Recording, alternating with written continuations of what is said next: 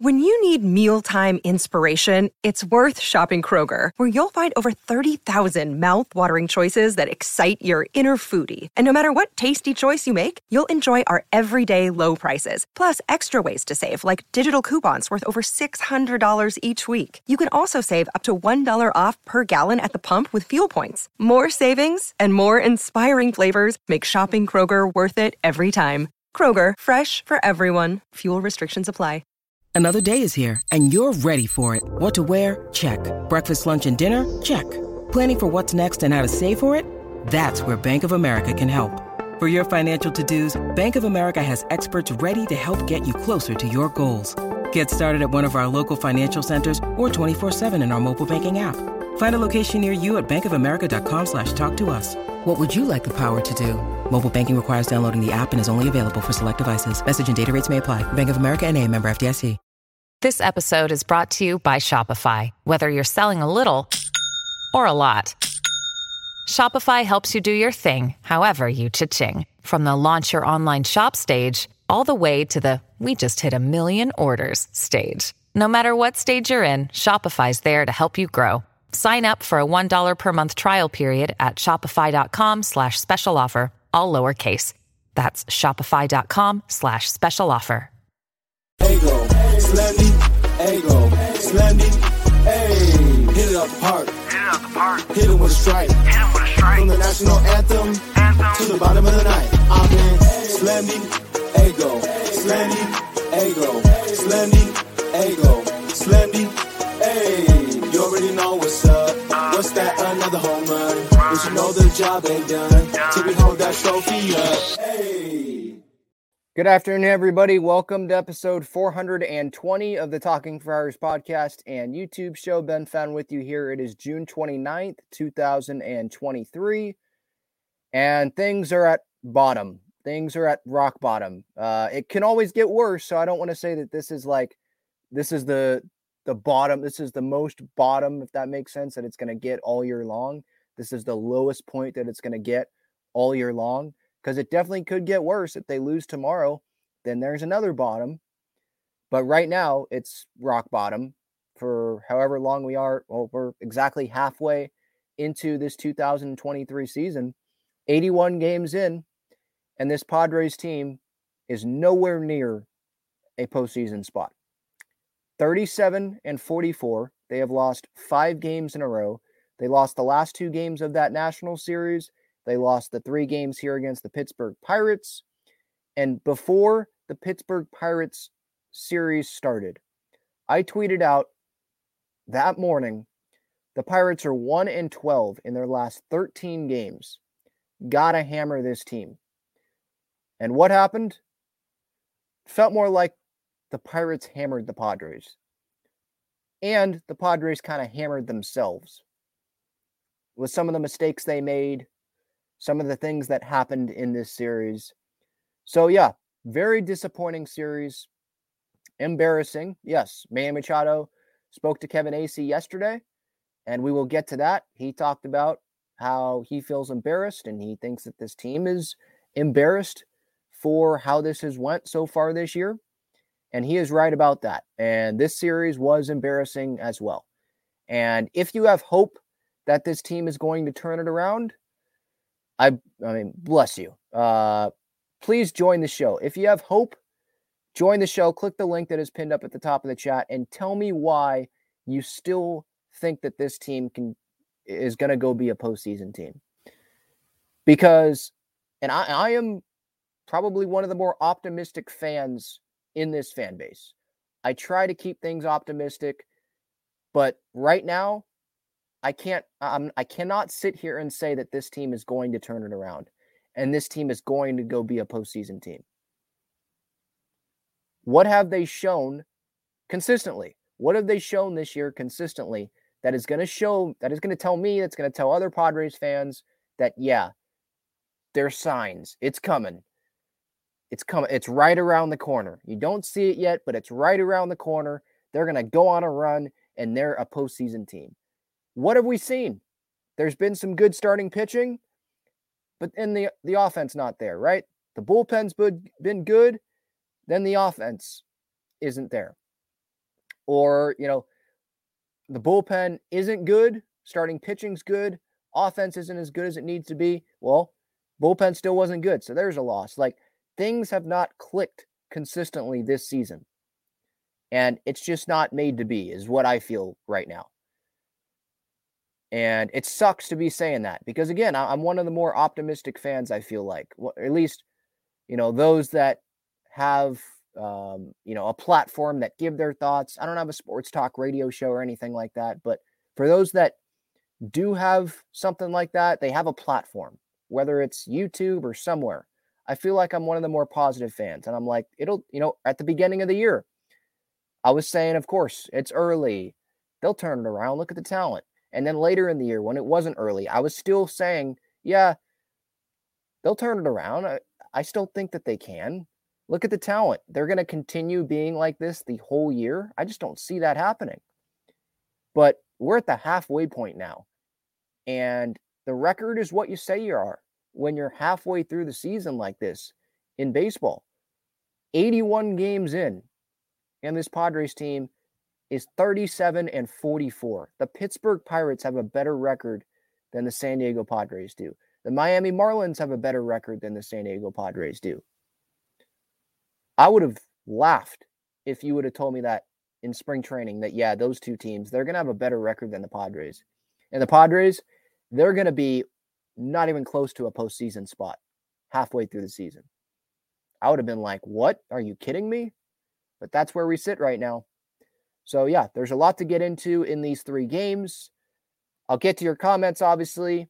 How are you feeling right now as a Padres fan? Do you think they'll turn it around? Or do you, you know, you just don't have faith anymore? Because not because you're just a negative person, but because this team just isn't showing you things to make you believe, yeah, they'll turn it around. You know, starting pitching's been good, right? Got some quality starts this series, but the result is the result. It's based on wins and losses. And the bottom line is the Padres, they lost all three of these games. And there were games in this series that they could have won. One of them was today. And like I said in my post game reaction, they're just stepping all over themselves. Like they can't get out of their own way. And it sucks to watch. Um, I'm going to keep watching, obviously, but it, it sucks to watch. You always, if they have a lead, it's like, yeah, great. Okay. Yep. Have a lead right now. But you have that thought. Maybe it's in the front of your head, some fans, or the back of your head. Look at the inning. You look at the inning on that scoreboard and you're like, oh, it's the third inning. There's a lot of time for them to F this one up. And what happens? They ended up effing this one up today. And so before we get to the games, before I get to some people in the chat, I do want to admit that I was wrong. I was wrong about this team. I was wrong with my statement that I said the other day. June 25th, I, I wrote on social media the Padres don't care and have no fight narrative is so stupid. And that's what I thought. Like right there, I was optimistic. Like you're saying that these guys don't care, they they don't have fight, really? And I and what I will say is yes, I was wrong. As a team, there are days, there are nights where you're watching this game and it's like, yeah, I don't see enough fight in this team. They don't have it. It's just not there. And then you're seeing Bob Melvin during this series come out post game and talk about how the other team essentially had more spirit than the Padres did. Jake Cronenworth tells Kevin Acee before a game, yeah, that national series, it just felt like we were flat. It just wasn't there. Manny Machado tells Kevin Acee during this series, need more urgency, embarrassed by our play. Yeah, that leads me down that path of, yeah, this team needs more fight. Um, I think that now, look, I want to be clear. The Padres don't care and have no fight narrative. I don't think it's I I don't think it's so stupid anymore. I still disagree if people think that all of them don't care, all of them don't have fight. Because I'll tell you what, does Jake Cronenworth have fight? Yes. Go look at his comments. Does Ha-Seong Kim have fight? Yes. Does Xander, Xander Bogaerts have fight? I would say yes. Does Joe Musgrove have fight? Yes. there are guys on this team that have that fight, that you can see it and that they care. Jake Cronenworth saying, Yeah, I care too much. Like it's there for some guys, but collectively as a team, the the way that they're playing, yeah, those that said, yeah, they they don't really have fight, doesn't look like they want it as much as we do. You're right right now. You're right. So yeah, I was wrong about that. So I, I admit it. Yep, there we go. I admit it. I was wrong. We'll see if they can turn it around. But as of now, you were right.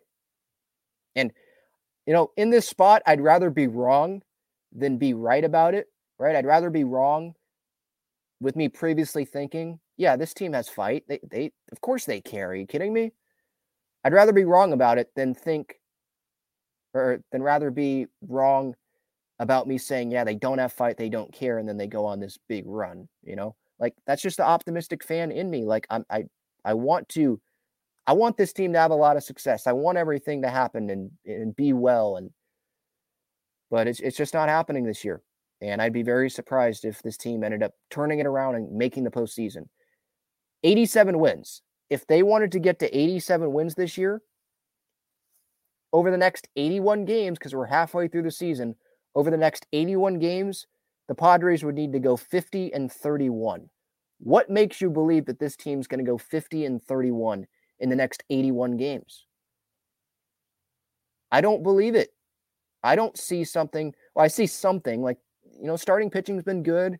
There's some players that are doing well, but I'm talking about as the team, results wise, how many games they're winning. How, you know, what's the pace? What pace are they on? What are you seeing? What can you see that's going to make you think, yeah, they're going 50 and 31. They can do that. Or to reach next year, or excuse me, last year's win total go what 52 and 29 whatever that would be? Uh what are you seeing there that's like we don't see anything. We don't see something there that's like yeah they'll turn it around. It's just not there and it pains me to say but it's just not there.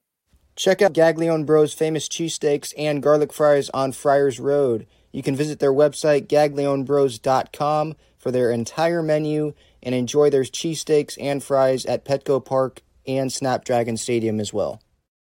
All right. Again, if you want to rant, give your thoughts here live on this show, you can click that link that is pinned up at the top of the chat.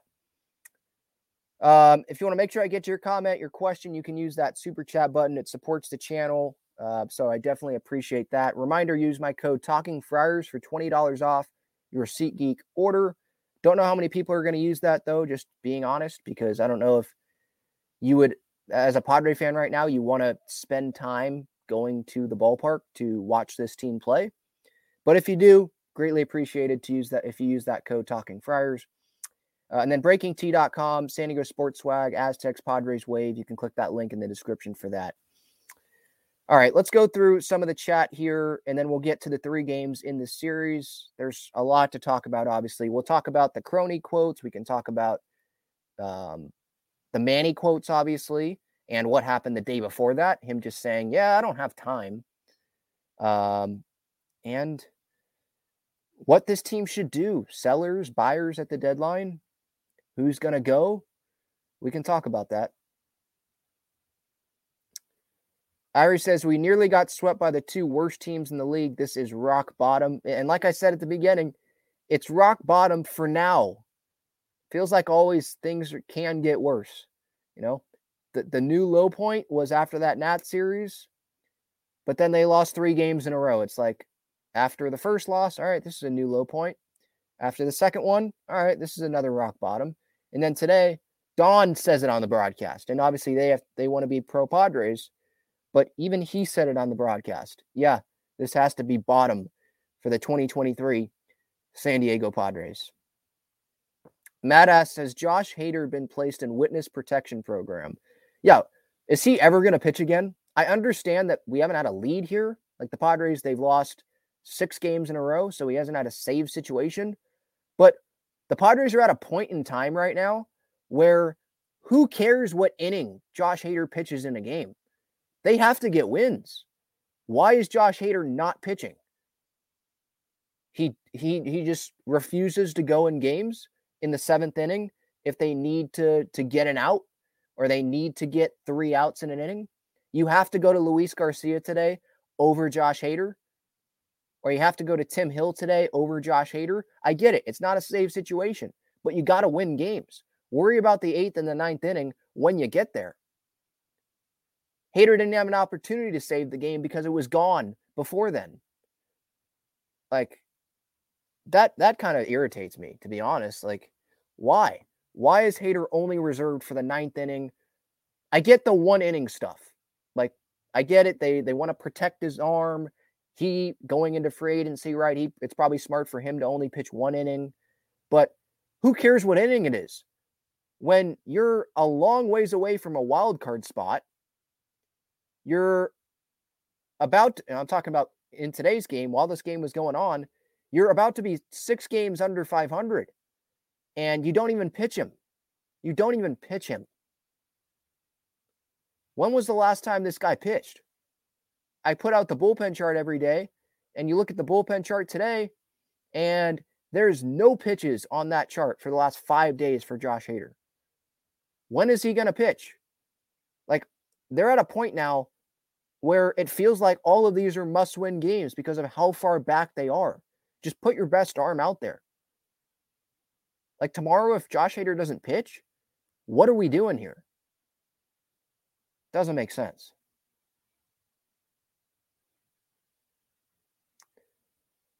Uh, Jose Carlos says lots of people are sold with the season being over and to go into seller mode at the deadline. What do you think? Yeah, we'll get to that here in a little bit. I, I think that I can't blame Peter Seidler to want to go into sell mode because what has this team showed him? That's like, yeah, you should go buy. You should go get some more talent to surround these players. That'll do it. That'll that'll make them go 20 games over 500 to, to finish this year, the last 81 games of the year. You know, why? Hader and Snell, they're probably going to walk. Why keep them? With the, look, they have a month, okay? They have a month. August 1st is the trade deadline. If they start playing a lot better, then Peter, you know, Preller, you know, he's still going to be there. They might say, "Hey, okay, they're they're playing. This is the real Padres," but they have not done that. They haven't done that this year. Go look at the monthly splits for this Padres team. What are their records in all of the months for this season? The first couple months of the season so far. If you look at the splits, the month of April, right? So March they went 0 2, right? They dropped the first two games of the year to the Rockies. And then in April, oh, okay, so sorry. They did have a winning record in April. My bad. Only three games over 500 though. 15 and 12. And then the month of May, 10 and 16. Month of June, 12 and 13. So for the last two months, they've had a losing record. That's a big sample size right there. It's not telling you that, yeah, a couple more pieces and this team's a World Series contender. No, the guys that are on this team right now, they're the guys that need to be playing better. If they don't play better, why try to keep doing this? Why dig yourself a deeper hole? And obviously, I, we didn't think that we were going to say this 81 games in the season. Yeah, Padres should probably sell. But right now, that's the way I'm looking. Yeah, of course. Padres should probably sell. What's the point of continuing to go when this team's not a World Series team? Continuing to go all in when this team's not a World Series contender. They're not. The way they're playing, they're not. The good news for them is they do have a little bit of time. But what about this two month stretch here that they're they haven't been a good team? And all year, obviously, they've not been a great team. Even with the winning record in the month of April, 15 and 12, that's not impressive. That's not 20 and 10 like some of us were envisioning this team to be. That's, you know, in some month this year. So, yeah. If you think this team should buy, why? They should go all in at, at the deadline. Why? With the way this team's playing?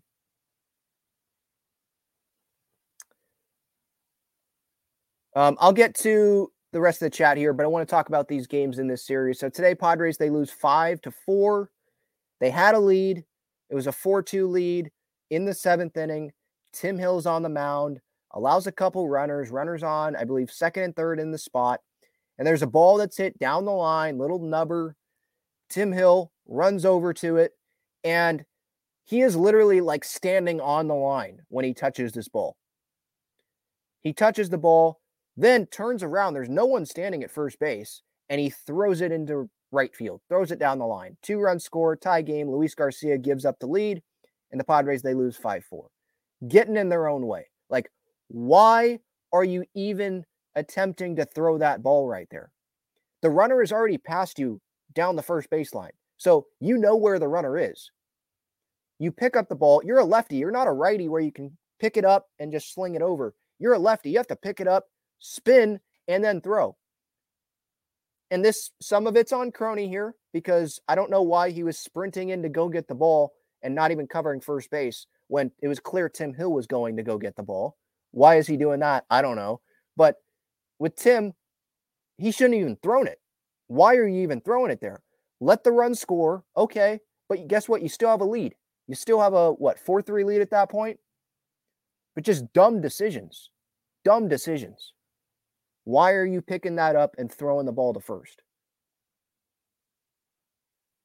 Just stepping all over themselves. Can't get out of their own way. And obviously today with the offense, Ofer with runners in scoring position. Yeah, it was good to see Grish have the home run. Kim had a homer. They got out to a 4 0 lead. So it wasn't just like they had a 4 2 lead in this game, they had a 4 0 lead in this game, and they end up losing to the Pittsburgh Pirates, who are ahead of them in the standings now. Pirates 38 and 42, Padres 37 and 42. Another start wasted. Joe Musgrove had a quality start. He ends up going six innings today, two earned runs allowed seven hits, walked only one guy, punched out six. You're welcome on the higher on the underdog fantasy pick 'em for today. But that start gets wasted. Blake Snell start yesterday. He pitches well, six innings, two runs, same line there in terms of the innings and the earned runs. Walks a couple, three hits, punched out 10, double digit strikeouts for the fourth consecutive start. I think it ties Jake Peavy for a franchise record gave up a home run, but he pitched well enough to keep that Padres team in that game. And that start gets wasted. And Tuesday, obviously, you know, Reiss Knehr was starting. Uh, I don't think I had high expectations going into that outing with Darvish out. But those are two starts right there. You put together those two starts back to back with Snell and Musgrove. Those are two games that it's like the starting pitchers are saying, Here you go. I gave you the path to go win this game. I pitched my butt off. Quality start. There you go. Go score three runs for me. Keep a lead. How about that? Keep a lead. And they can't even do that. Can't even do that right now.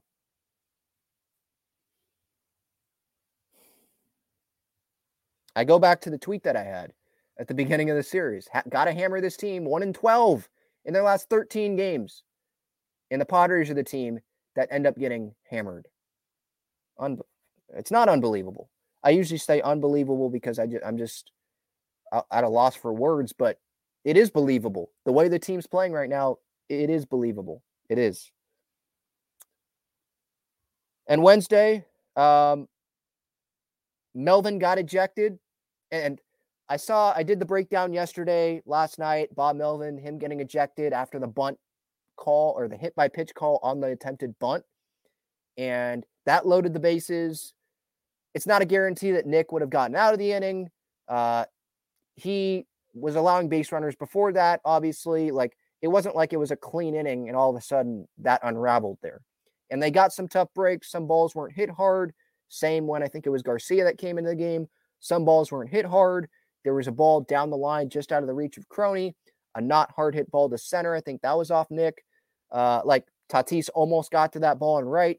Like there was a lot of almost, a lot of bad breaks but it was still a bad call by the home plate um, just by the umpiring crew and then the replay crew or the replay crew i think because i read on the padres daily newsletter from kevin acee earlier this morning i think the padres were challenging there that the batter was hit by the pitch and he was so they lost the challenge.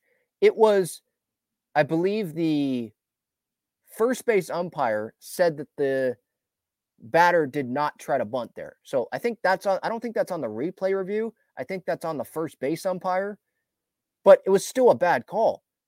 Like, why can't review? Because it wasn't reviewed, I guess. Is that why the review can't see? Hey, uh, this guy bunted that ball. You know, maybe change the call. He, he, he didn't try to get out of the way. That wasn't a hit by pitch. That was he he was bunting and he accidentally got hit because he was trying to bunt. So yeah, I think that was a bad call. Padres got screwed there. They got screwed against the Giants. But by no means am I saying that the umpires cost the Padres the game. Where the umpire is terrible, the home plate umpire especially, yes. Go look at the ump scorecard card for today. It was like plus one and a half runs or something like that for the Pirates in that game. But I'm not saying that the umpires cost the Padres the game. At the end of the day, yesterday, the Padres offense scored one run. One run. That's making your pitching staff be perfect because they can't give up any runs to win. So this offense is maddening, continues to be maddening. With runners in scoring position, they went two for seven. They left nine on base yesterday. Over with runners in scoring position today. How many guys did they leave on base today? Let's see here. Eight. Left eight guys on base today.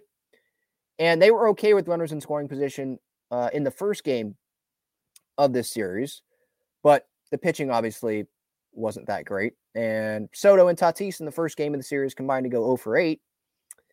Um, we'll get to the Manny and Crony stuff, but I just want to get through the games in this series. On Tuesday, they so they lose 9-4. Darvish misses the start. Wilson placed on the 15-day IL, and you're coming off two straight losses to the Nats. That's not a good start to this series, right? Knehr, like that's that's the guy the Padres have to go to with the depth. Like the lack of depth. That shows you right there. This is who the Padres are going to. Reiss Knehr. Why is Blake Snell? Why did Blake Snell not pitch the first game of this series? Like Bob Melvin said, they're protecting the starters. It's not like he would have been pitching on two or three days rest for game one. He would have been pitching on regular rest, four days of rest. But instead, they keep him at five days rest. They keep Musgrove at five days rest. Those guys pitch well, but with the urgency needed, why was Snell not pitching that game? I don't understand that. Was that a Snell thing saying, I got free agency coming up? I'm in a groove. I'm staying where you had me. Like the Padres, they had time to figure this out here. Darvish did not travel with the team on the trip. So why are you having Reiss Knehr start this game? He's your best option. And so I don't want to take this out on Reiss Knehr, but because I kind of expected that. Like I was just hoping to get whatever they could out of him. But that just doesn't make sense. Why are you protecting players when you're this far back in a postseason spot. I get it. It's halfway through the year. And Bob Melvin, the coaching staff, and the front office, they probably have to have this grand view on everything. But I'm sorry, when you're, I don't even know how many games they're they're back in the wild card. Like, let's just get over 500 first. But we know it's a lot. We know it's a lot in the division. Like, you're nowhere near a playoff spot right now. Why are you saying, yeah, no, we're protecting the arms? We're not going to pitch Josh Hader like at all in this series he hasn't pitched in forever. Don't know if he's ever going to see a mound again. And we're going to go with Reiss Knehr to start this game when we're already struggling. We probably need a better starter here. Let's win this game so it's not three games lost in a row. It's regular rest. It would have been regular rest to pitch him in game one and game two. Game one, Snell, game two, Musgrove. Like, what's the problem there? I, I just don't that didn't make sense to me. But again, the story is the offense still. Um, sure, offense scored four runs against the Pirates, but Padres they did have the tying run uh, on base in the sixth there in on Tuesday, and Grish grounded out to the pitcher to end that. And as I said in my post game reaction on Tuesday, five innings the Pirates had with multiple hits, stringing together hits. What a concept! The Padres offense had two innings that game, just two, with multiple hits. Like runners in scoring position, stringing together rallies. This team just doesn't do that consistently this year. They don't do it. And it's so frustrating. You win the Rays series. By the way, if you remember, if you were watching or listening to the show, I said, yeah, runners in scoring position, that issue, it's not fixed after winning that Rays series. They went like five for 25, but you still won it. You lose the Giant series, games you could have won there, but you have a great last game. You have a great first game of the Nats series, but then you're back down. And it's been down since then. So, yeah, they lost, what is it now? It's five in a row? Five in a row, six games under 500, right? Yeah. 37 and 43. It's I'm seeing in the comments it's a train wreck. Yeah, it's pretty much for the expectations on this team. Yeah, it's pretty much a train wreck right now. And again, if you believe that this team's going to turn it around, please let me know why because I'm just not seeing it right now. I'm not seeing something to convince me like, yeah, they're turning it around. All right. I'm going to get to the chat here. Let's see what you guys think. And then I'll have a break and then get to the quotes from Manny, from Crony uh, that happened in this series. And then obviously trade possibilities. Can't believe we're talking about that 81 games into this season.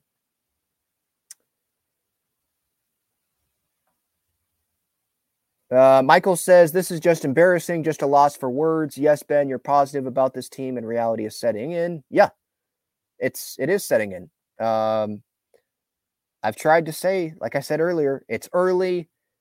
They'll turn it around, but I can't keep saying that when the team's playing like this. And some people might want to be like, he's trying to get a credential, so that's why he's talking good about the Padres. No, I'm not. I'm not. I have to be part of a, a big news organization or radio organization to do that. So, no, I'm not. I'm just giving you my thoughts as a Padres fan, someone that wants this team to do well. I feel like some fans want this team to do bad. I want this team to do well. And so I've been trying to hang on and I've pretty much jumped off. I'll, what's the chance of them making the postseason right now? I'd put it at like 20, 15, 20% right now. And that's that's that's generous. If you go ask someone like Jim Russell, he'd probably say 5% or 3% or 1%. You ask some people in the comments, they'll probably say 0%. I'm not there, but obviously if I put it at like 20% of this team making the postseason, I don't know what Fangraphs has it at, but if I put it there, then that's telling eh, that that's me telling you that I still don't think this team's making the postseason. That's what that's what that is.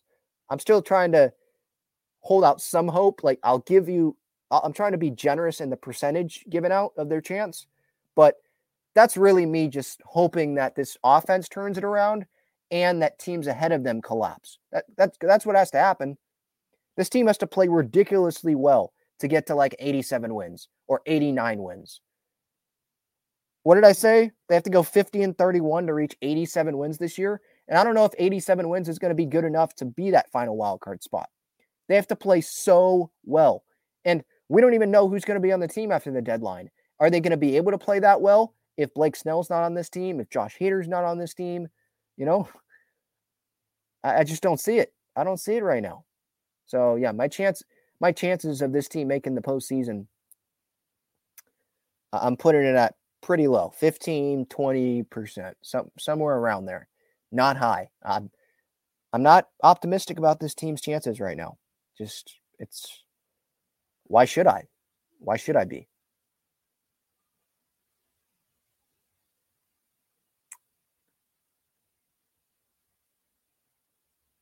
uh brent says he never called anyone stupid he said the no fight take is dumb but that's not calling an individual stupid Oh yeah.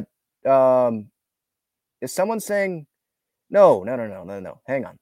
JD's third saying I called viewers stupid. I'm saying what I said was I thought that their the take of that was stupid.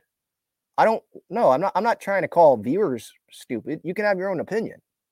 I'm not no, I love the audience. I love, you know, JD's third. I don't agree with you on some things. There's some things I don't I didn't agree earlier in the year with some, you know, on things like with Matt but he's turning out right. Like, I, I can agree to disagree. I'm not attacking a viewer.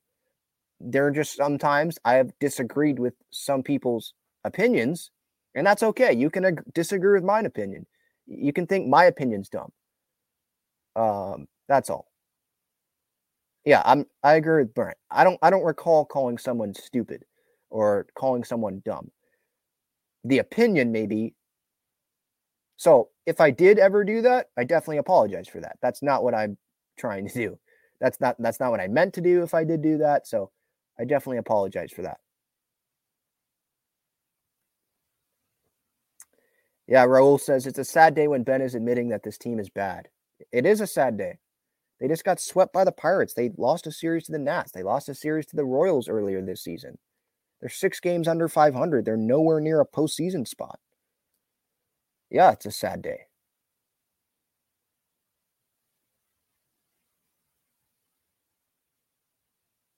Matt says, Are you willing to admit you are wrong on the bet yet? That I am not because, I mean, it doesn't look good for me for sure. But if they don't make the postseason, I can still win the bet. If they get over 500, I win the bet. That, that's what the bet was. Right, Matt? The bet was 50 bucks. I think the Padres will at least get back to over 500 at some point this season, and you don't. That's what it was. So I can still win it without them making the postseason. I don't think they're making the postseason as of now, but I, I can still hold on that little hope that they'll be they can get to one game over 500 at some point this year. Because that doesn't require them to go 50 and 31 to get to 87 wins. You know, that doesn't require that.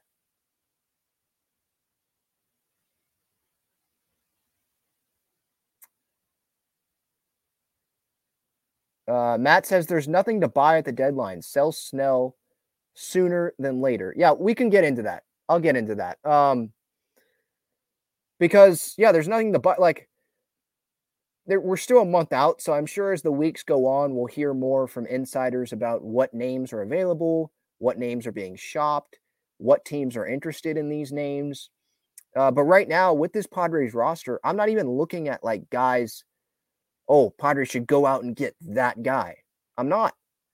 I want our guys to do better. They need to start performing better to convince AJ, or maybe not convince AJ because he probably wants to go all in. Convince Peter to approve AJ of going all in on this roster. They need to start being better themselves. Put it on them. If they don't start doing better, why go? Yeah, there's nothing to buy because buying something's not going to change it because the core of this team is already on this team. It's not like they'd add someone else, at least someone not I'm not thinking of anyone. They'd add it's not like they're going to add someone that's going to be a core player on this team. The core is there. The core has to be better. They have to play better. Yeah, I'm seeing Snell, I'm seeing Kim in there. I'll talk about that uh, in a little bit again, if you want to make sure there's a lot of comments in here, obviously, if you want to make sure I get to your comment or your question, click the uh, use that super chat button. Click the I believe it's the dollar sign in the chat, and that will separate your comment, your question into a different category, and we can kind of shift the show in that direction if that's where you want it to go. Um, David says on a good day, Snell goes six, burns up the bullpen. Six innings isn't burning up the bullpen, I don't think. Is it? Six innings is, I mean, that's a pretty good start. The bullpen has to do, the bullpen has not been good as of late. And Tim Hill, why are you throwing that ball to first in that spot? And Nick Martinez, I love Nick. He has to be better. Feels like he's leaving a lot of balls over the middle of the plate.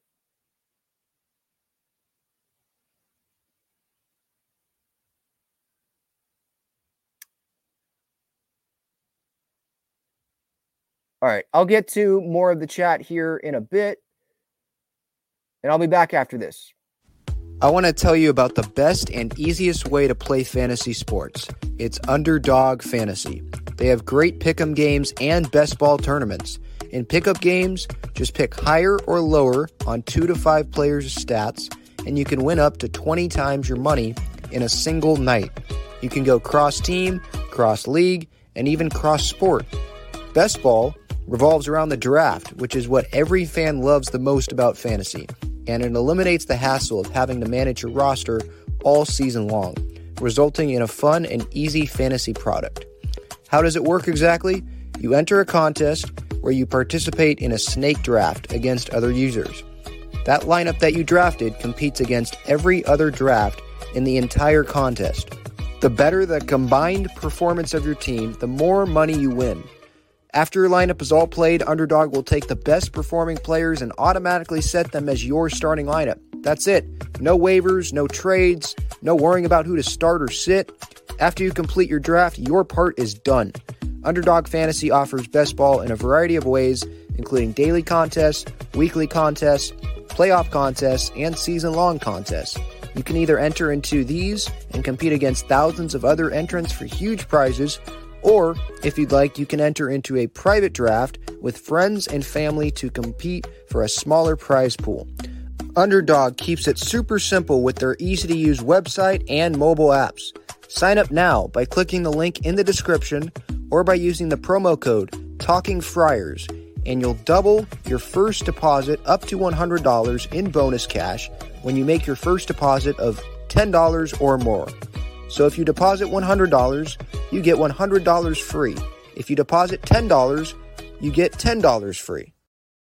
All right, I did want to get to the Crony and Manny quotes from this series in Pittsburgh, but I did see some audio that just came up from 97.3 The Fan on Joe Musgrove, his evaluation of this Padres season, 81 games in.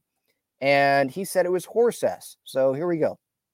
Basically, right at the midpoint of the season, just how would you evaluate how the team is going right now? Obviously, it hasn't been that great lately. Yeah, horse. I mean, really bad um, all around too, and it's not. You know, we say it all the time, and I know from the outside it looks like a bunch of overpaid guys not performing, but sometimes there's just no answer. You know, we're going through it right now, and everyone sees it. You know, we feel it for sure. Um, you know, but if you think this team's rolling over, you're you know sorely mistaken. You know, which I mean, we're trying to find out what it is. We're switching up routines. Um, you know, taking different approaches. Having meetings, we're talking about all these things, and it's just not going our way right now. And it feels like every loss that goes by just piles on and piles on and piles on. So. Um, we just, you know, we need to put a couple good games together here and get on a little bit of a run and start finding our identity. But um, there's plenty of fight left in this team. You know, we haven't played our best ball yet, and uh, you know, we're damn sure not giving up yet. There you go. So if you did not hear that, I did see someone in the chat. Maybe audio quality wasn't that great, and Joe did speak a little. He was speaking a little deep there, uh, saying horse s is how he's evaluating this season so far. Uh, but you are mistaken if you think that this team is rolling over, and that's where my my my take was when I, I said the other day after the Nat series that those that think this team doesn't care, they have no fight. I think that's so stupid. Is because of guys like Joe, like Jake Cronenworth, like Xander Bogaerts. Like you think that these guys don't care, they don't have fight. Like I think that's so stupid. But as a team, not just individual players, some individual players, but the results on the field. And then there's quotes from guys like Bob Melvin that's saying, and he, this isn't the first time that he said it, overall as a team, more spirit. Remember in Minnesota, Bob Melvin said, yeah, this team has to have more fight, show a little more fight, like act like they wanted a little bit more, uh, just outworked. It feels like he said that multiple times this season already.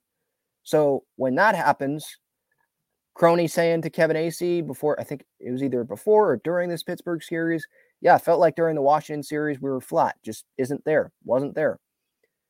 You take those clues and it's like, yeah, okay.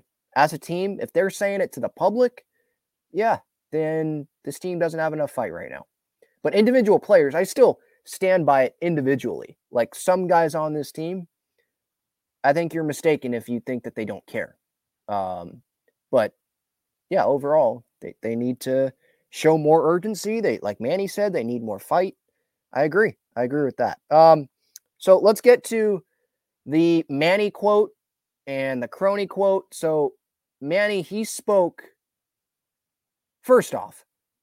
So Manny, after the first game of this series, the Padres they lose nine to four in the first game of this series, right? And Kevin Acee, he's like the only beat writer in Pittsburgh. Dennis Lin's not there for some reason. The local media is obviously not going to Pittsburgh for this. I guess AJ Cassavell wasn't there. Kevin said on the radio the other day he was the only beat writer there. And he asked Manny if he had time to talk. And Manny replied, I don't have time. And that was pretty much it. And when that happened there, that was a bad look. That that pissed me off. Like, really? This team is playing really bad right now. You're supposed to be the captain of this team, the leader of this team. Sorry, dude, you're getting paid millions of dollars. It comes with the job. Go ask Derek Jeter. Go ask Aaron Judge. Go ask other leaders of big organizations that have World Series contending aspirations, right? Those superstar players. When things are bad, you still have to talk. You don't you don't get to say I don't have time and you just leave. Like no, you can't make excuses. You can't dodge media. Just say just you know, give Kevin something there, right? So I thought that was a bad look, especially when one of his superstar teammates, Fernando Tatis Jr., had time to talk. So I don't know if he was literally going to the video room it's like, yeah, I don't have time to talk, or he had to get on a bus. I don't have time to talk. But according to Kevin, seems like Manny just walked right past him. I don't have time. That's a bad look.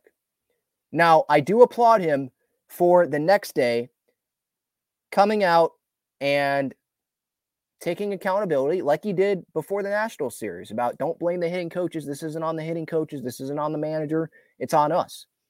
He spoke to Kevin. He probably realized, yeah, that was not my best thing to do uh, on Tuesday night to say I don't have time when I'm the captain of this team or supposed to be the leader. The yeah, the, the public, at least publicly, we viewed him as the captain of this team, right? The big contract, the second big contract, Peter Seidler's love of him, um, captain, one of them, one of the leaders of the clubhouse, right, with Joe. Wasn't the best look. So he was like, yeah, all right, I'll give you whatever you want, Kevin. The next day, and this was before yesterday's loss, before Wednesday's, or excuse me, yeah, before Wednesday's loss, which was seven to one, he said, quote, we need a little more urgency as a team. We just do, end quote. And I'll get to the other one. But first one there, really? Why? Like, that's embarrassing right there. To say you need more urgency, you're halfway through the season essentially at that point in time that he was talking there, and you're just realizing now, yeah, we need a little more urgency as a team. Shouldn't the urgency have started once you got below 500 or once you got close to 500, once it got a couple season a couple months into the season? That's when the urgency should have started. Shouldn't have been relaxed like, yeah, 2022 we, you know, prove that yeah, okay, we beat the Dodgers. We're one of the best teams in in baseball. Look at us going into the year. Look at FanFest. Things will turn around. And that's what Manny and some people in the clubhouse, like they've admitted thinking, like, yeah, things will turn around. Manny says, yeah, I'm embarrassed how I've been playing. I think we're all embarrassed. We know how good of a team that we are, and we're not living up to that standard. That's why I'm telling you the urgency and the want is what's going to separate us. I think it's there in everyone. We just got to find it. And when we do, let's not let go of it. Again, having to find that Really? You need to find the urgency. It takes you to get five, six games under 500 to get urgency. I mean, come on. That should not happen. When you're getting paid millions of dollars and you say your goal is to go win the World Series, you shouldn't have to wait until then to have that urgency. Now, I will credit him like props to talking to Kevin, realizing he made a mistake the day before, the night before, and admitting, yeah, I'm embarrassed for how I've played. And I think as a team, we're all embarrassed. We need more urgency. You know, I credit him for being accountable like that, like he was accountable before that national series to the media in San Diego about it's on the players, it's not on the coaches. It's, you know, they they work their butt off. It's not on them. They give us all we need. Like, I like that. That's captain stuff, but why not just say that after the game? Why have Kevin why force Kevin essentially to write, yeah, I don't have time? Because that's what happens. Kevin's the only guy there, and you tell him, I don't have time, he's going to write that. for full context context of what is happening in that clubhouse, full context of the whole situation. So why don't why don't you say after the game instead of saying I don't have time, saying, "Yeah, need to be better. I'm embarrassed for how I played this year. As a team, I think we're all embarrassed. The urgency needs to be better. It needs to happen. And we need to keep the urgency. Why couldn't you have said that after game one of this series? After not talking after the Nationals series loss on Sunday, you don't talk again. Like, I'm not expecting him to talk every day, but it created something that didn't have to be created, right? Derek Jeter, Aaron Judge, guys like that, would they have created that in the press? No, they would have spoken and not said, I don't have time. They would have spoken instead of making a story out of it for a full day before you speak. And that gets published. You know, so it's like it didn't need to be that. So, look, it might sound like I'm pissed off at Manny. I'm not pissed off at Manny anymore. Like, I like the accountability. I just don't think that he should have said, I don't have time. That's not a good look. I get he's a human being. I'm not asking him to, to speak every day to the media. I think that he shouldn't have to speak every day to the media. That's the manager. But when there's one reporter there and the team's playing bad, you're the captain, you didn't speak on Sunday, don't say I don't have time. I think that's a bad look.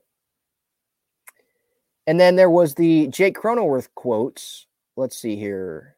Um, this was before, I think, the second game of this series.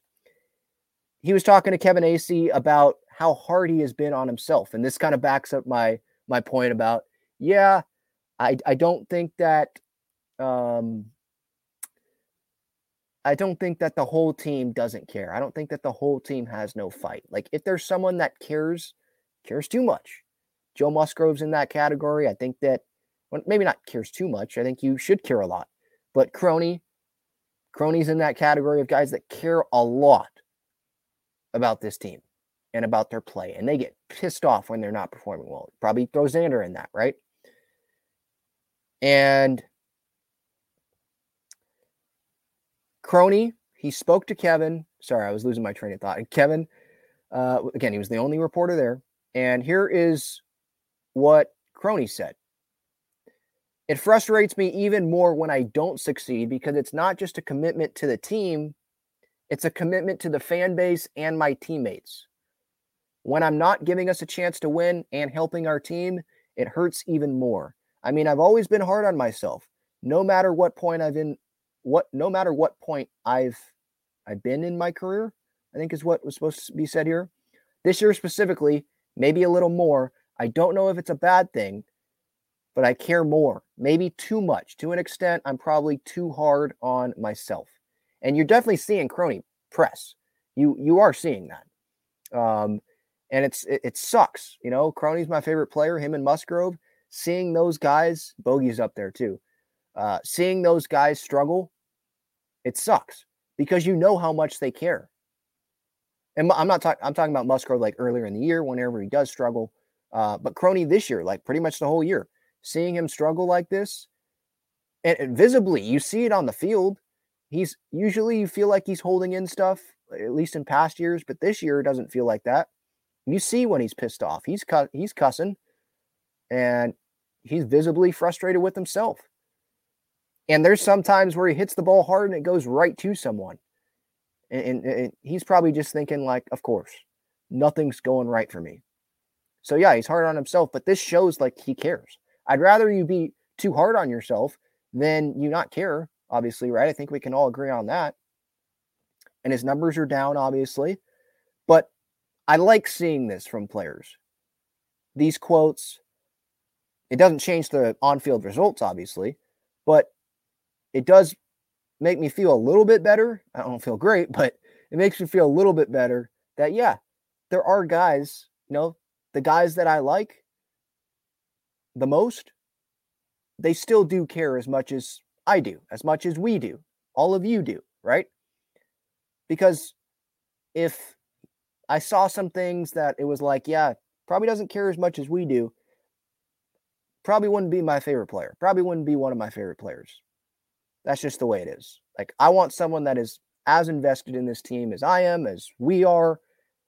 That's who I want. Maybe not the biggest name. I'm not someone that is, you know, my favorite player has always been the biggest name out there on the Padres, right?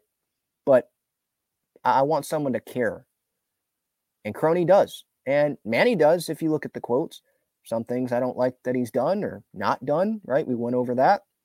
But um, they do care. Like these guys that we're mentioning here, Musgrove, Xander, Manny, Crony, they do care. I think Tatis cares. I think Soto does care, but I'd put him at the I'd probably put him at the bottom of that list. Just from what I've seen. Not I've seen nothing personal against him or personal interactions with him, except at FanFest taking a picture. But um out of like Musgrove, Manny, Crony, Tatis, Bogaerts, Soto, I'd probably put Soto at the bottom. Some things I haven't been the biggest fan of, you know, feels like he's a little bit lackadaisical in left field. There's some guys on this team that I can point to that. Like, yeah, maybe they don't care as much about the Padres winning as we do or as some other guys on this team do. But you're not going to have everyone caring as much as the guy that cares the most, right? And Crony's up there as guys that care the most. Um, so yeah, he, he has been probably too hard on himself. Um, but I think Bogart said something similar to that during the national series, like the whole "come on, it's the Nationals" speech that he had. He was saying how is it is it bad to to be to care too much, or is it bad to to want to do good too much? I don't think so. I want the guys caring. Now, pressing in baseball, maybe it's not the best thing, but again, I'd rather have them care too much than them not care enough. Right. So, those were the comments there from Manny and from Crony. Anything else I wanted to get to? Obviously, I want to get to deadline sell. Should they sell? Should they buy? And we can talk. Uh, there's there's still a month to go, and maybe my thoughts will change on that at some point um, if, if the team starts playing much better baseball, but I'm just not seeing it right now. I do see some super chats. JD's third. There you go. Thank you so much, man. Says thank you for your service, Ben.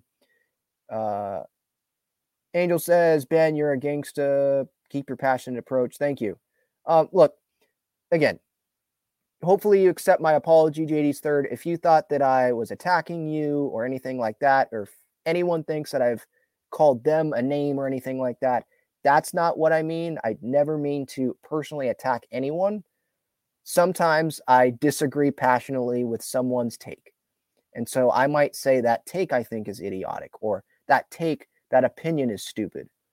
Like I did say, and, you know, I admit right now I'm wrong about that. For, you know, the team as a whole, they got to prove me wrong. They got to prove us wrong on that. Um, sometimes I'm wrong. Sometimes, you know, I don't like people's opinions, but that's okay. That's what makes this part of why this makes this fun, right? Is the back and forth. Like, I'd love to have fans come on this show. Like, I, I have that link pinned up at the top of the chat for pretty much every show. Uh, I try to remember to put that link in there to have fans give them a platform to come vent if they want to, or ask questions or debate. Like, I love that about Padres fans and just sports in general because we're all passionate about it. And sometimes we're not going to agree on everything. It's okay.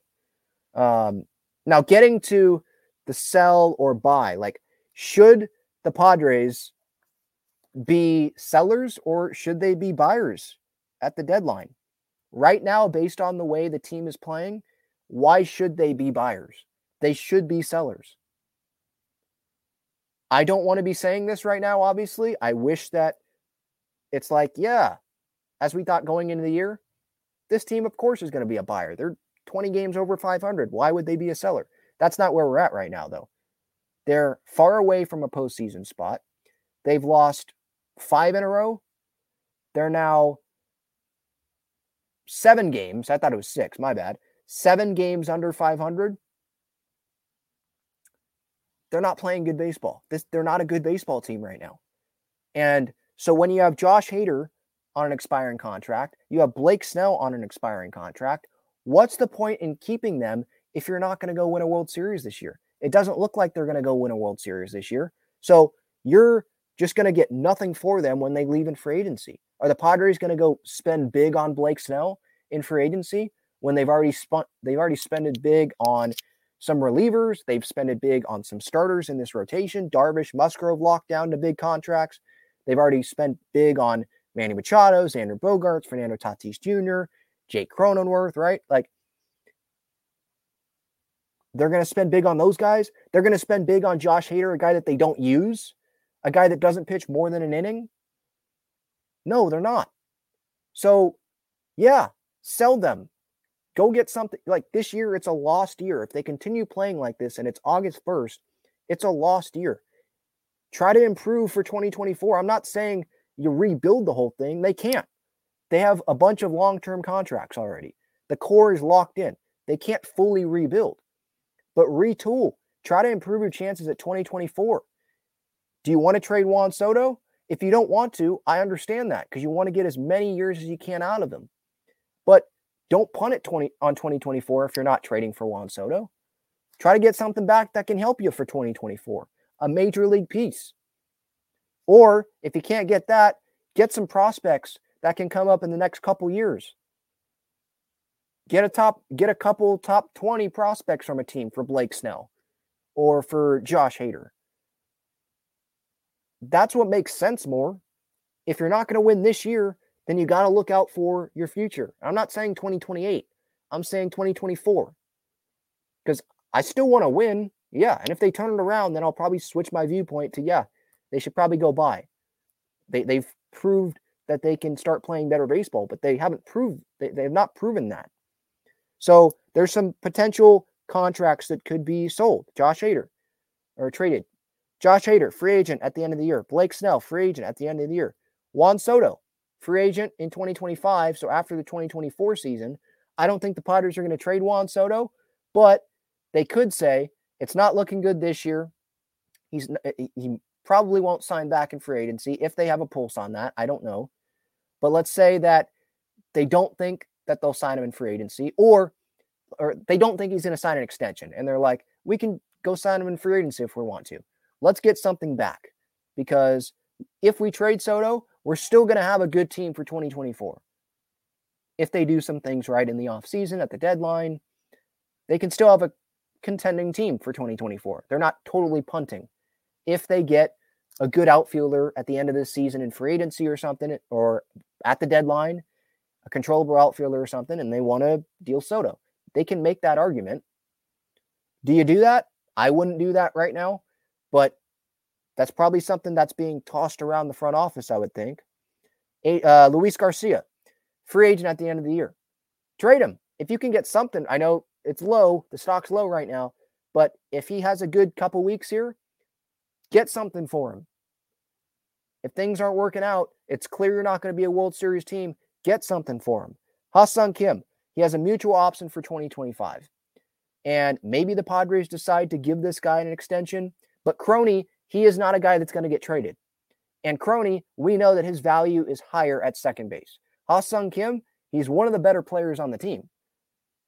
But the Padres, they do have to, like, if this year is a lost cause, next year, Crony's on the team.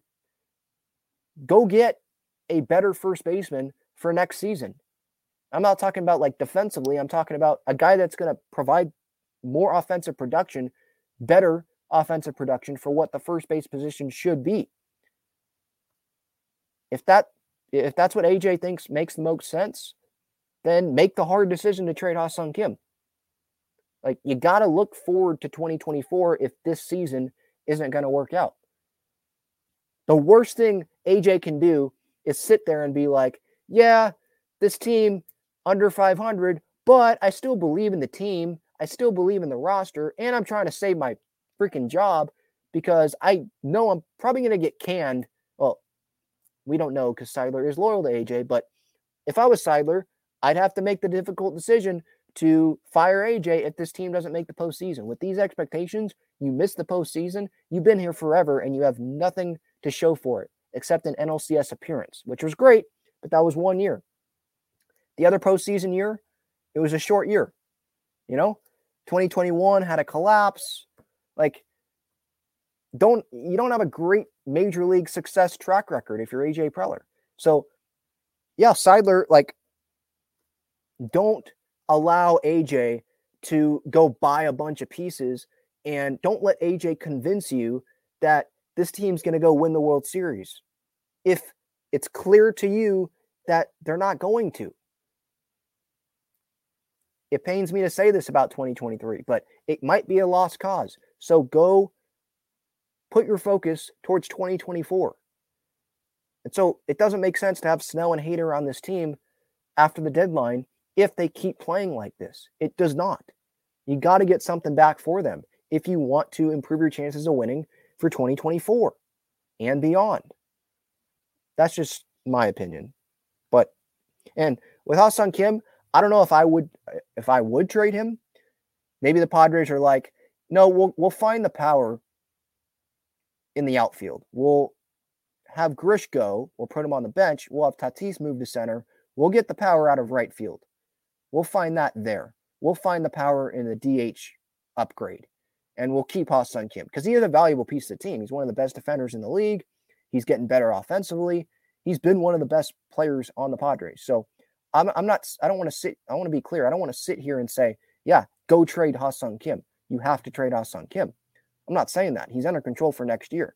I'm just saying if it makes sense, if the Padres deem that, yeah, we're we can get a good package for Ha-Seong Kim, Crony's here long term. We know he's good at second base, and we can get a better offensive player in here at first base that will help the team more than you think having Crony at first and having Kim at second base will next year.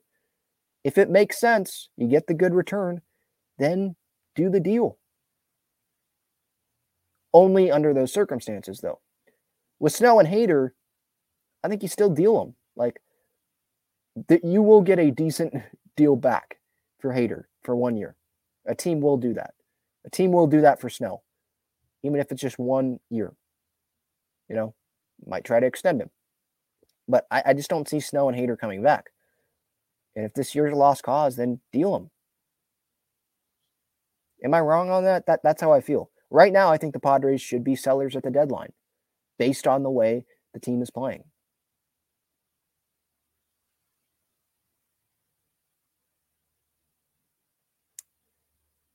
Uh, JD's third says, We have our own bet, Ben. What is that? I forgot about that bet.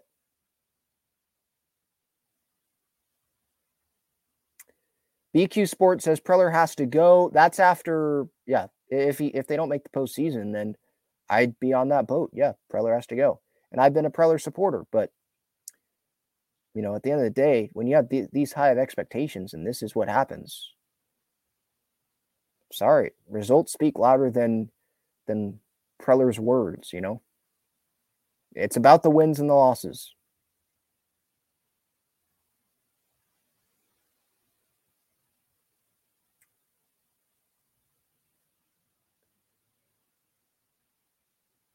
Uh, Devin says Xander is easily the most disappointing signing at the moment, maybe more disappointing than Hosmer.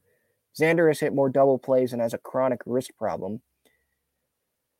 Okay, well, I wouldn't say easily the most disappointing signing. Like, it's been underwhelming. He would say that he's not playing up to the level that he wants to be playing at. But at the same time, I don't think we can say that when Eric Hosmer has already played his Padres tenure and it resulted in nothing. When they traded him, the Padres went to the NLCS. You know, I don't think we can say that when that has happened and Xander is less than a full season into this long contract. I think it's too early to say that with Xander. I do. So I disagree with that. Are you talking about the most disappointing signing of the offseason? I, I think you could say, you know, Xander still has time on the contract. I would say it's probably I'd go with like Matt Carpenter, to be honest. That's been disappointing. Because what is he doing? The guy's hitting what, under 200? And the Padres decided to pay him over Brandon Drury, right? Him and Cruz over Brandon Drury. Um, you know, Bogaerts, I'm still waiting on that.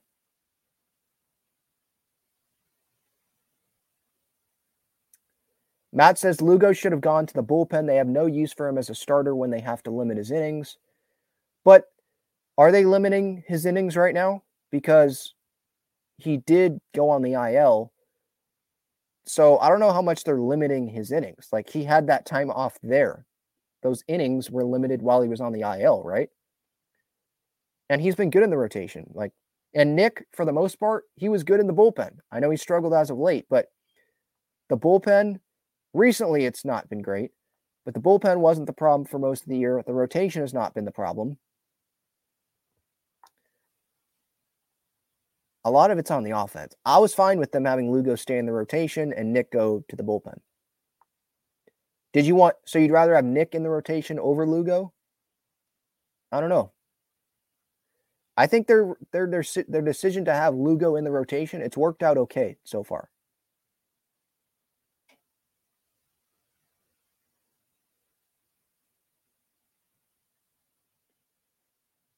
All right, just going through the chat here.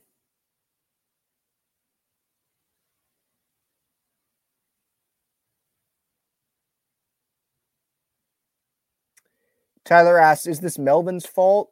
I think some of it is like he's made some bad decisions, but I think most of it has to be if you're going to blame someone that's not on the field, it would have to be AJ Preller, right? With the roster construction. Um, Mel, everyone has some blame, but most of the blame it's on the players.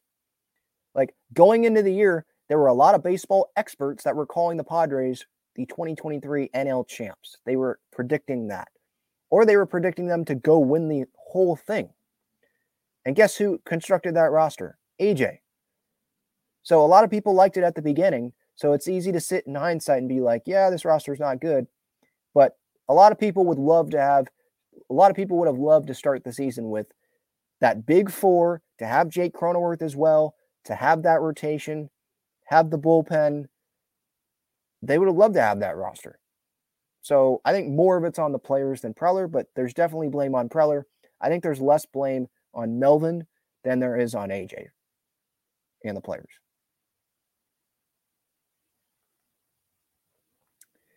Matt says, I'll donate the 50 he owes me. I don't owe it to you yet. They could, if they go over 500 once, I win.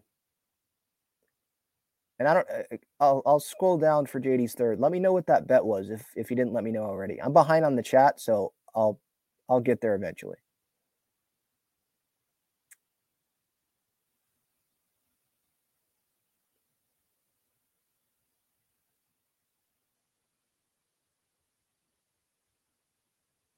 Yeah, I'm sure Matt Manny is allowing people on the bandwagon. Remember that comment earlier, everyone? Earlier in the season where he was like, "Don't jump on that bandwagon when we start effing raking and doing what we're supposed to be doing." Well, right now, Padres aren't raking and doing what they're supposed to be doing. Well, they're doing what they're supposed to be doing if they want to be golfing uh, at the end of the year, you know, and watch the playoffs from their couch.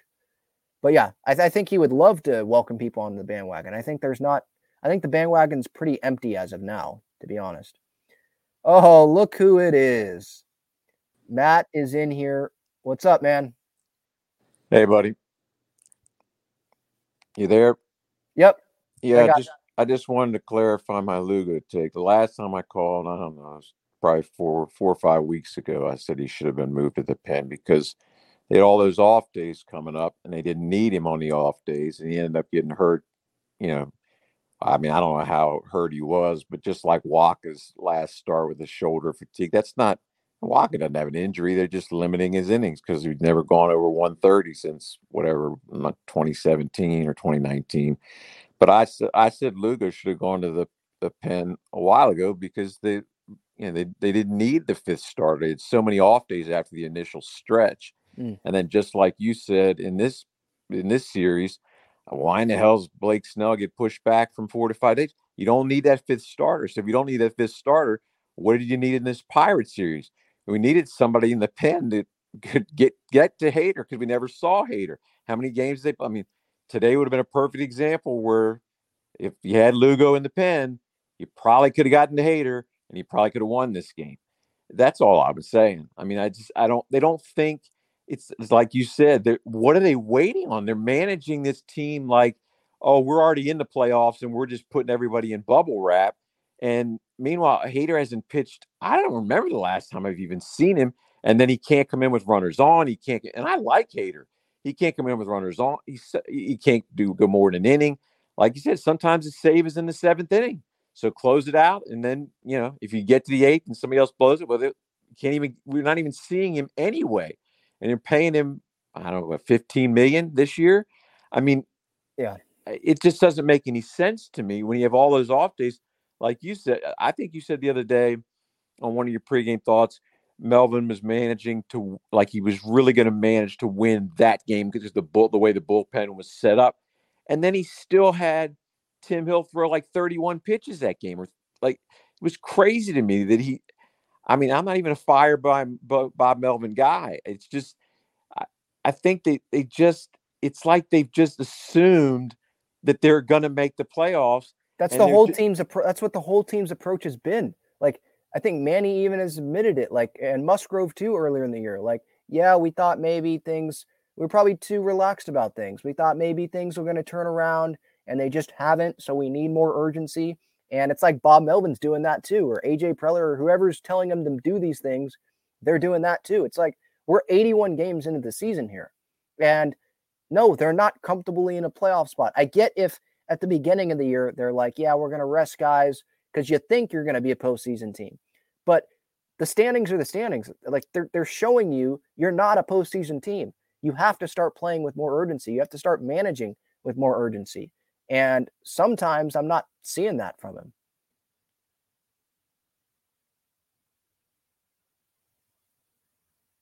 Got me, Matt? I think we lost him. Yeah. All right. Yeah, it's some of these decisions. Yeah, it's a little mind boggling, to be honest.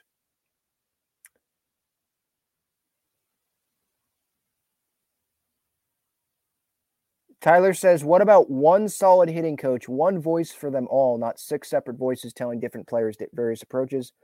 I don't know if it's, uh, look, I'm obviously not in there, I don't know if there's six separate, I don't know if there's six voices telling them all different approaches. I think the approach, maybe there's a team approach, but I think that a lot of the approaches are individualized because the hitters are different. Some hitters do better against fastballs, some hitters do better against a breaking pitch, right? Or some hit better inside, some hit better outside. And so maybe the individual approach is for someone, hey, hit it the opposite way, attack that opposite field pitch. For some, maybe it's like, hey, hunt that inside pitch or whatever, you know? But, and you also, you can't just have one hitting coach nowadays, I don't think, because of how much information you need to give to players. Having just one guy do it, I don't know if that's enough.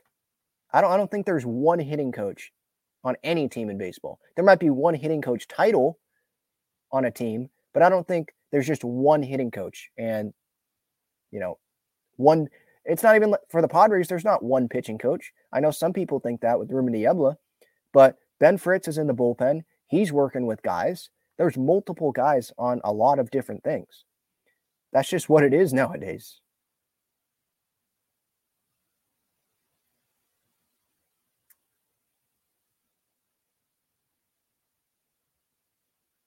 Uh, does Trent Grisham care? I mean, I would not put him on the.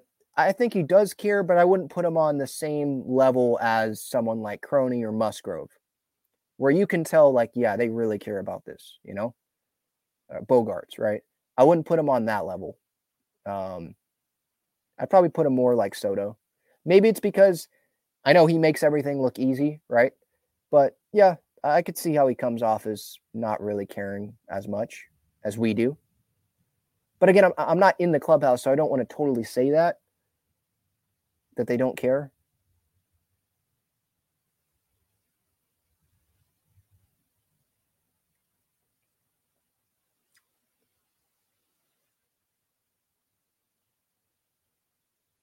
Um, let's see here.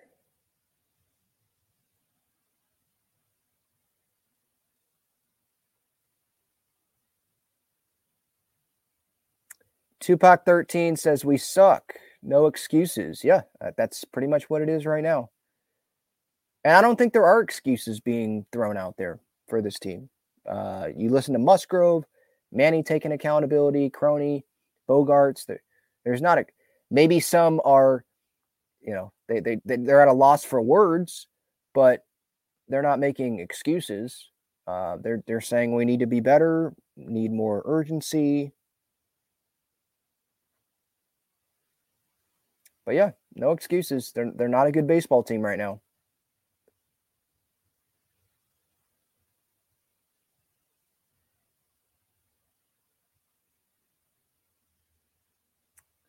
I agree with Mike here. AJ will not be fired during the season. I, yeah, I want to address that because I do see some people, some Padres fans continuing to say, whether that's on YouTube or whether that's on social media, they're continuing to say, yeah, fire AJ, fire Bomel.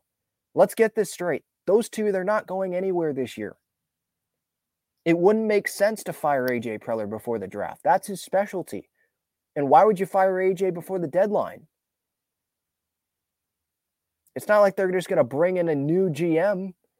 Those guys are in the middle of their seasons. They're not totally in tune with the Padres farm system and which prospects are okay to trade and not, and not trade and the direction of the franchise and major league players. They don't have a great feel on that. So, no, AJ's not going anywhere. And Bob Melvin firing him during the season, like there's been reports already about players would be really pissed off if that happened, if they fired Bomel because they know it's on them. It's not on Bob Melvin. Do you imagine what Manny's reaction or some other guy's reaction would be if someday, one day they walk into the clubhouse and Bomel's walking out of it with this stuff because he just got fired? They're going to be like, Are you kidding me? It's not on him. And if Bomo gets fired, if it's for like managerial decisions or whatever, who's going to step in? You want Mike Shildt managing the team? You want Ryan Flaherty or Ryan Christenson managing this team? You know, who's managing this team?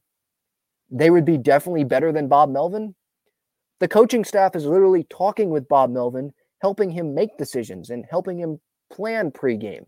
It's not just only Bob Melvin. So, like, that's not going to do anything. So, they're not going anywhere this season. And I think if it's one guy to be fired at the end of the year, it would probably be AJ over Bob Melvin. Bochy's not available. Who are you going to bring in over Bob Melvin?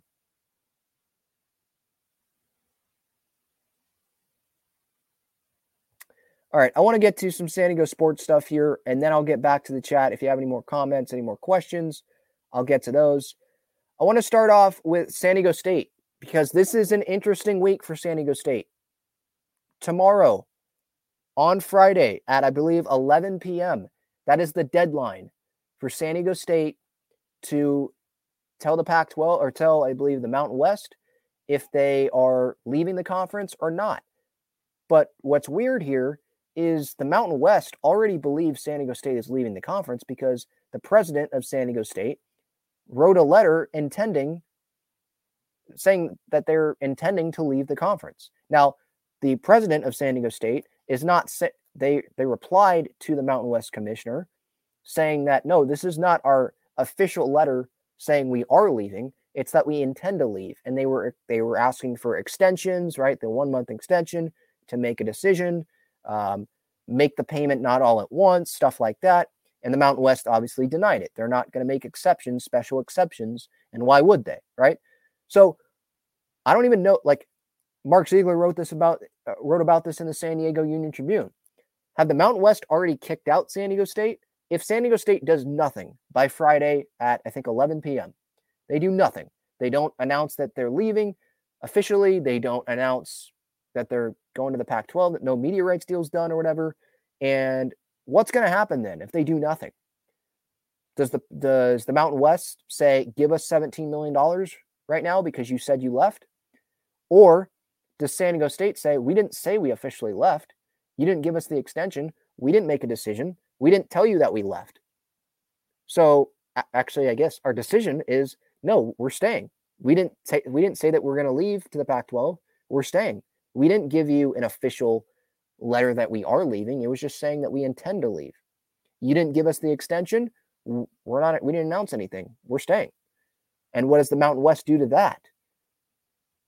Like San Diego State, they could look okay in the public eye with this. Either way, if it's past June 30th and nothing happens, San Diego State could one say, like I just said, yeah, we're not leaving. No Pac 12 deal came.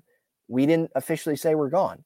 Or if they get a deal, we could say, we're paying $17 million to you, the Mountain West, if they leave after June 30th, because you interpreted our letter as, yeah, we're leaving. So they could go both ways with that. Like you interpreted as we're leaving, so we owe you only 17, not 34 mil. Or we're not leaving because we didn't officially say we were going to leave. So I'm really interested in seeing how that plays out. But yeah, tomorrow is the deadline. Haven't heard anything on the Pac 12 front about a media deal happening. I think the latest, I saw Mark Ziegler mention something about July, and that's not before the deadline, obviously. So I'm interested in seeing what happens. It feels like maybe San Diego State's just not even going to do anything. And they're just going to go that route that I just spoke of. Like, try to make it in their favor either way, whatever happens. And I guess let lawyers handle it or whatever. We'll see what happens there. Uh, so, yeah, June 30th, the deadline. And then Adam Seiko, he signed with the Golden State Warriors Summer League team, a Summer League contract. So that's good for him. Mens obviously signing with the Charlotte Hornets there. I believe it's a non guaranteed deal for him. And Seiko, winningest player in San Diego State basketball history, obviously, was there for longer periods of time some other player than some other players thanks to the covid year but still impressive. He's a good shooter and we know that fits in golden state's system or you know some players that they have. Obviously you think of golden state you think of shooting. So we'll see. We'll see what happens. Obviously it's not a guarantee that he makes a roster or anything like that but it'll be cool to see him you know compete for a spot or everyone someone's watching in those summer league games. So even if he doesn't make it with the warriors maybe he makes it somewhere else. So that's a cool opportunity there for him. Now getting to the san diego wave yesterday in their challenge cup match against angel city they fell two to one. They got down quick 2-0 uh, hammond had a two minute header off of a corner. Um, there was a, another goal Le Bihan in the 18th minute that was kind of like a miscommunication a little bit from the wave. Yanez, who's now the starting keeper because Kailen Sheridan is on international duties with Canada. Yanez went out. It was a crosser, went out, maybe thought she was going to get to it, didn't. That left the, the net pretty open. Across her back to kind of the middle of the field uh, in the box. And the defenders were kind of lost you know, it, it's that's that's going to happen. I think that was expected. You know, San Diego Waves defense to not look as crisp as it did when Real, Westphal, and Naomi Girma were playing. Westphal played a little bit yesterday, but she didn't start. Uh, I don't believe Real started. Yeah. Jaedyn Shaw did not start. Real did not start. Westphal, Colaprico did not start. Doherty Howard did not start. And then they obviously did not have Naomi Girma, did not have Alex Morgan, Kailen Sheridan, Sofia Jakobsson, Emily Van Egmond, and Kristen McNabb was also, uh, I believe, hurt. So they were without a lot of key players, and, and, some players, some of their key players, did not start the match. Now it's Challenge Cup; it's it doesn't mean everything because you know it doesn't count towards regular season standing. So that's the good news. Their next regular season match is on Saturday against Chicago.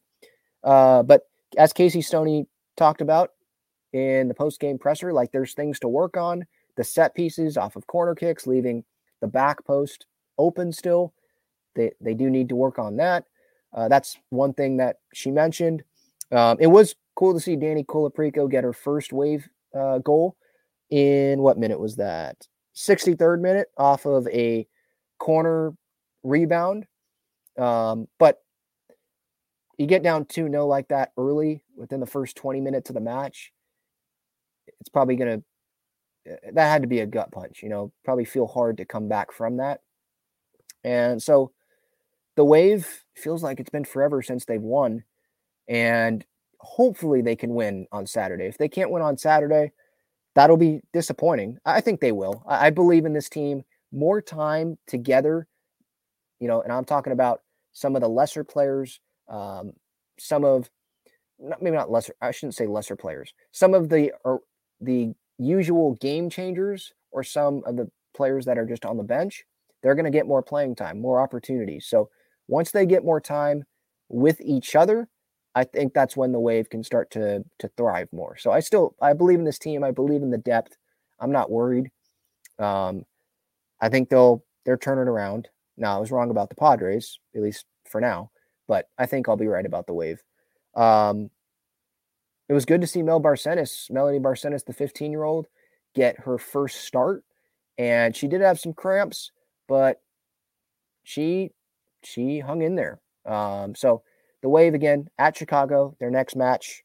Chicago is three, they have three wins this year, nine losses, one draw. They're without Mallory Swanson. Obviously, they would have been without her anyway because of her going to the U.S. Women's National Team. But they're they're without her. They're without Alyssa Naeher, who's obviously with the U.S. Women's National Team preparing for the Women's World Cup. So the Wave they should have the advantage here, and I would expect them to get back in that winning column this weekend.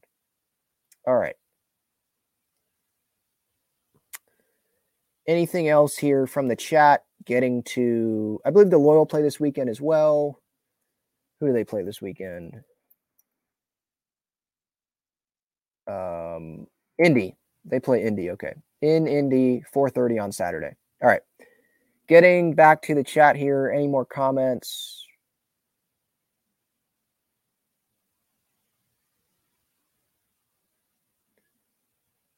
I agree, Brisk. These games are hard to watch for the Padres. Yeah. And they're not really like this super fun team to watch right now. Obviously, they're losing, but I don't know. I'm a Padres fan, so I'm like, yay, at least there's a game today. Because it sucks when there's not a game. Even when the team's playing bad, you can still look forward to a game because it's just part of you, you know, for a lot of the year. But yeah, it I, I, I agree. Some of the games are hard to watch. Mike says when the season finally ends and some players had on head on to other teams, I think only then will we hear what was wrong in the clubhouse and in the organization. Yeah. Or if they're fully collapsing and it's like true, like maybe when they get eliminated from playoff contention or something, or they're very close to it. Maybe a new athletic article will come out about AJ Preller or something you know, it came out in 2021, I think, about the clubhouse and Preller micromanaging the whole athletic stuff. I think, you know, Saris was writing in that. I think Dennis, I think Ken Rosenthal. That came out. Maybe another one comes out if things really continue to go in the wrong direction. Because I could I could see that. I could see that. And then, yeah, if they miss the postseason and a piece like that comes out, you know, Seidler's obviously going to read it and yeah, it, it could get ugly. It definitely could get ugly. All right. A lot that was discussed here, hour and a half with the best fans in the world. Thank you so much, everyone, for the time. Episode 420, uh, the Talking Friars podcast, Padres Pirates reaction. We got the Reds coming up. Might do a show tomorrow. Got the Reds coming up for three games. I'll talk to y'all later. Hopefully, things get better.